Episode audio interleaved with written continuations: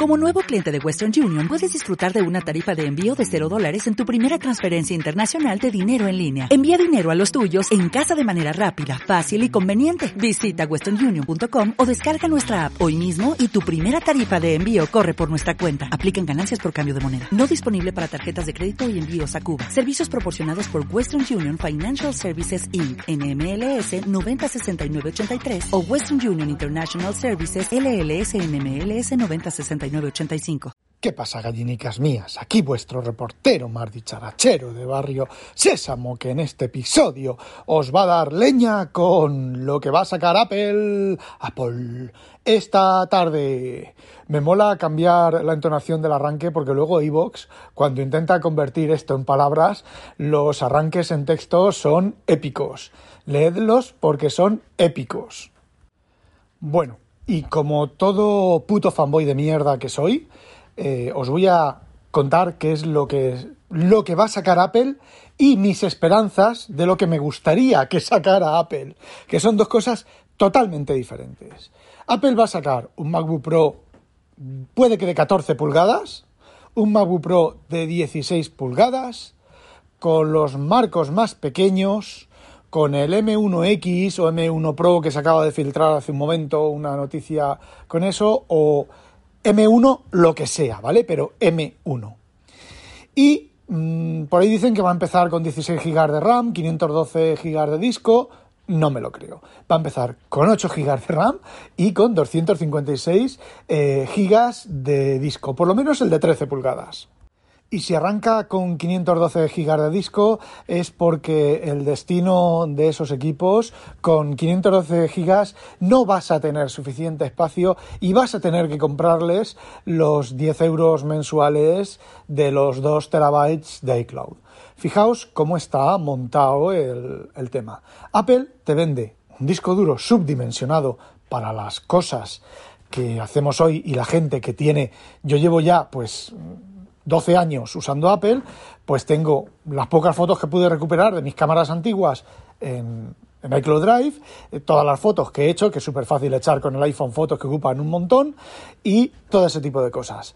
Yo, y ficheros, ¿vale? Ficheros con una máquina virtual son 40, 60 gigas, ¿vale? Bueno, pues ese tipo de, esa cantidad de fotos, tú las tienes que tener en la nube solo, porque con los tamaños de los discos duros no puedes tenerlo en el disco duro de tu Mac. Sí, y ahora me dices, no, pues, pues usa un, disco duro externo. Vale, y cada vez que tenga yo que mirar fotos, tengo que conectar el disco duro externo, esperar a que arranque, esperar que arranque el indexador, abrir. No, no hace nadie eso.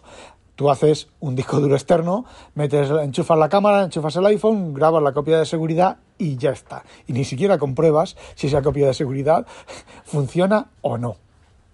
Vamos, eso lo hace el 99,9% que hace eso y que es a lo mejor el 1% de usuarios de iPhones y de Mac Max, ¿vale? Entonces, ¿qué es lo que ocurre? Que ellos pierden un poquito de dinero, pero un poquito solo de dinero al venderte un equipo un pelín más barato, que luego veremos eso, un pelín más barato eh, con un disco duro más pequeño para que luego tú todos los meses al año les des 120 euros de pasta. Y ahora vamos a lo de barato y pequeño. Eh, ¿Por qué el incremento de tamaño de discos duros es tan grande en Apple? Es el doble que el precio real de los discos. No, no, no es porque sean mucho más rápidos, no es porque sean de cuatro canales, ahora ya se pueden encontrar discos SSD de estos de PCIe como se llamen, de cuatro canales sin ningún tipo de, de problema, ni de limitación. Sí, bueno, el conector, bueno, el conector no, ahora van soldados, pero cuando estaban los que tenéis aún MacBook Pros antiguos, el conector es propietario y tenéis que comprar, terminar comprando, tenemos que terminar comprando discos duros específicos de, para, para macOS. Pero y el precio de esos de esos mm, eh, discos eh, es la mitad. Puede que menos de la mitad. No lo he mirado. La última vez que lo miré era exactamente la mitad de, te están cobrando como si pusieran un disco duro nuevo te dejaran el que tienes tú comprar 256 gigabytes es el, equipo base y em, compras 512 es como si quitaran el de 256 pusieran el de 512 no te descontaran el de 256 y encima te cobraran el de 512 al doble del precio que vale uno de 512 igual con el mismo rendimiento comprado en la tienda. Eh, podrían ponerte, darte el, otro disco, meterlo en una, en una cajita de estas portables y dártela con un conector USB o USB-C. No, es lo que hacen, ¿vale? Los precios. ¿Por qué? ¿Pero por qué hacen eso? Es muy sencillo, es tremendamente sencillo. Ellos calculan el dinero que van a perder de no cobrarte la nube durante los 4 o 5 años que vas a tener ese Mac, le ponen el precio un precio estimado, ¿vale? Porque sí, son 120 euros al, año, eh, son cuatro años, son 600 euros, no es la cantidad, pero mm, contando y descontando, pues eh, no pierden tanto dinero, no pierden, entre comillas, tanto dinero. La idea es que si compras un disco duro grande, vas a contratar, habrá gente que contrate menos espacio en, en la nube y eh, por lo tanto, van a dejar de ganar dinero en la nube, con lo cual la cantidad, la cantidad que ellos estiman, media que ellos estiman que van a dejar de ganar en la nube, te lo añaden al precio del disco duro. ¿Para qué? Para que tú sigas pagándoles y dándoles a ellos lo mismo. Y entonces a ellos les da igual que compres un equipo con 2 terabytes de disco duro a que les pagues a ellos la nube de 2 terabytes durante 5 años.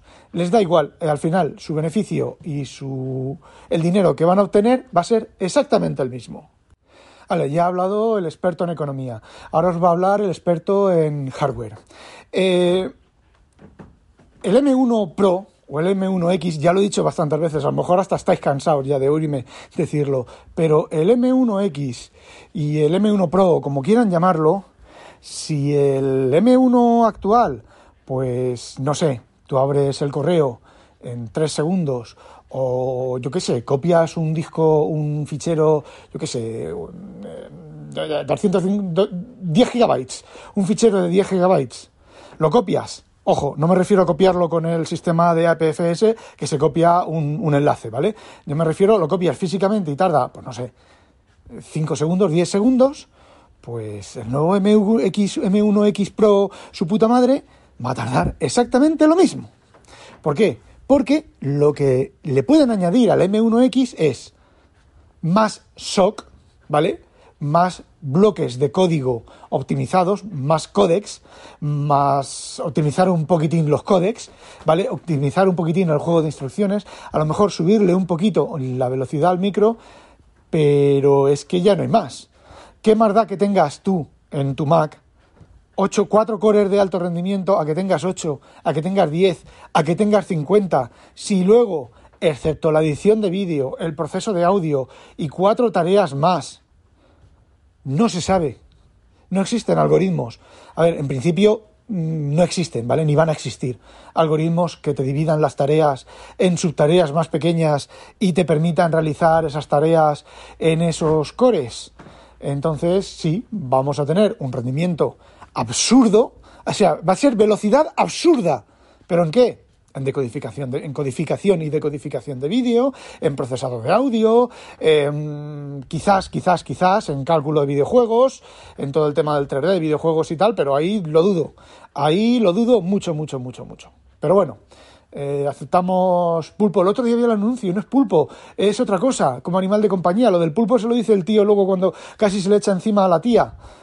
Y el marido dice, bueno, venga, pulpo Así que, para ti, a no ser que seas editor de vídeo, para mí, a no ser que yo sea editor de vídeo, que no lo soy, esa ventaja de rendimiento pues se va a, se va a notar poco.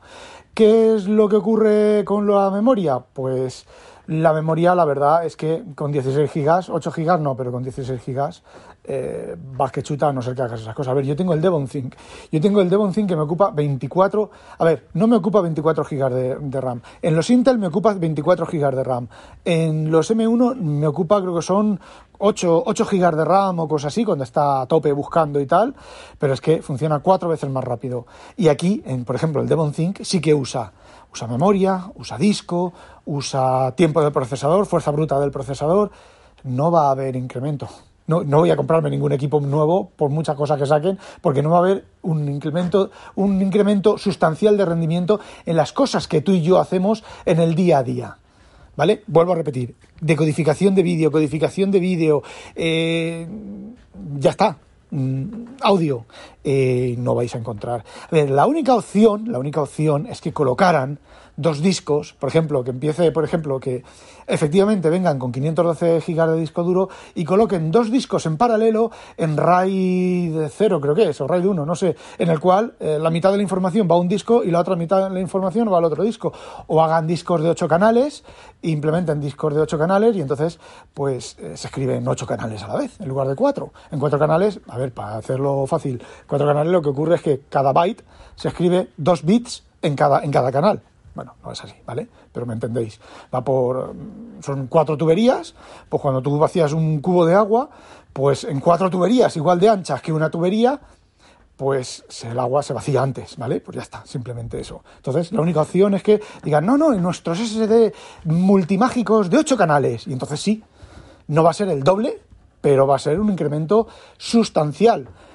Bueno, van a poner el Face ID este de, de un K, de cómo se llama un K.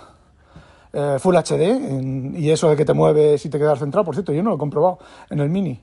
No, no me dado por encender la pantalla, la, cámara de delante. La encendí para ver si funcionaba y se encendía y no lo he, no lo he comprobado. Eh, a ver si cuando llegue a casa me, lo, pruebo. Bueno, y ya está. ¿Qué es lo que me gustaría que sacaran? Pues mirad, me gustaría que sacaran efectivamente un MacBook Pro con eh, mínimo mínimo 16 GB de RAM, mínimo mínimo mínimo 1 tera de RAM, que el Face ID esté integrado con el notch, aunque hoy, hoy ha sacado David Bernal Raspal ha sacado una captura con el notch, el famoso notch que dicen que va a salir eh, muy chulo, porque vamos a ver, me gustaría que sacaran ese notch, porque la idea es cojonuda. Cojonuda no, lo siguiente. Lo que hacen es, eh, la mayoría de programas o muchos programas tienen lo que se llama la barra de estado, que es una barrita que se pone debajo, que es una barrita, barrita estándar en muchísimos programas. Creo que estaba en las normas de diseño de interfaces de Microsoft y de Apple en, los momentos, en, en la época en que ellos tenían esos libros y los seguían, ¿vale? Que ahora ya no los sigue ni su puta madre. Y eh, esa barrita la ponen arriba, en el notch y luego debajo la barra de menús. Evidentemente tienes que cambiar tu concepto de la barrita que no está abajo, está arriba, pero da igual. Aquí entramos otra vez en lo que os comenté del pintado. Si el sistema operativo se encarga por completo de pintar los componentes estándar, todas las aplicaciones que tengan una barra de estado estándar, que por lo menos en Win32 es un componente más o menos estándar, o terminó siendo un componente más o menos estándar, esas barritas se pintarán arriba. Porque Windows, macOS en este caso, se encarga de realizar el pintado de todas esas cosas. Y la verdad es que está muy, muy chulo. A la derecha tiene eh, la barra de estado y a la izquierda tiene los iconos de la batería, del wifi, de la fecha y luego debajo está eh, la barra de menús. Y me diréis, ¿y por qué no ponerla en el notch? Pues es muy, muy, muy sencillo. ¿Vosotros habéis visto Mac de gente que use el Mac de verdad? La barra de menús muchas veces toca la barrita, la, acumulación de iconos. De hecho, hay aplicaciones que te hacen lo que hace Windows de colapsar iconos en un solo icono que es desplegable.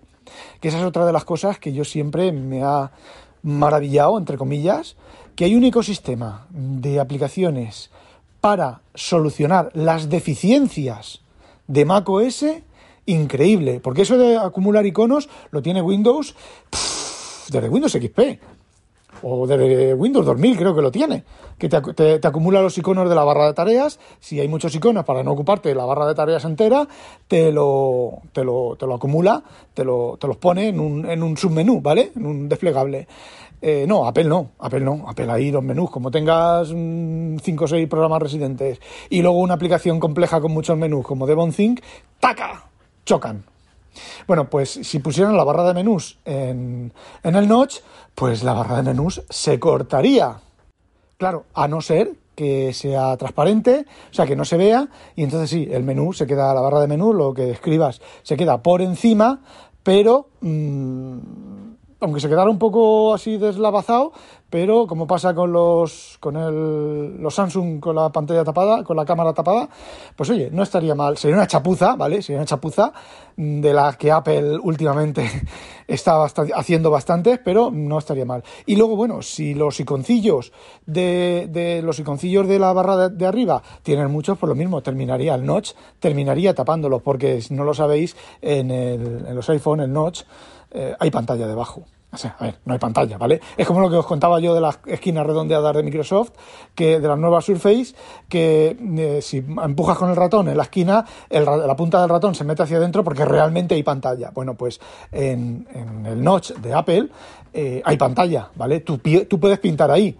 Lo que pasa es que cuando eh, el sistema gráfico pinta en la pantalla, ese, eso no sale, porque está el notch, ¿vale? Pero ahí es... Además, creo que Apple obliga a que las los diseños de pantalla y no sé qué historias más lleven, los que se ponen la pantalla completa, lleven la pantalla completa, ¿vale?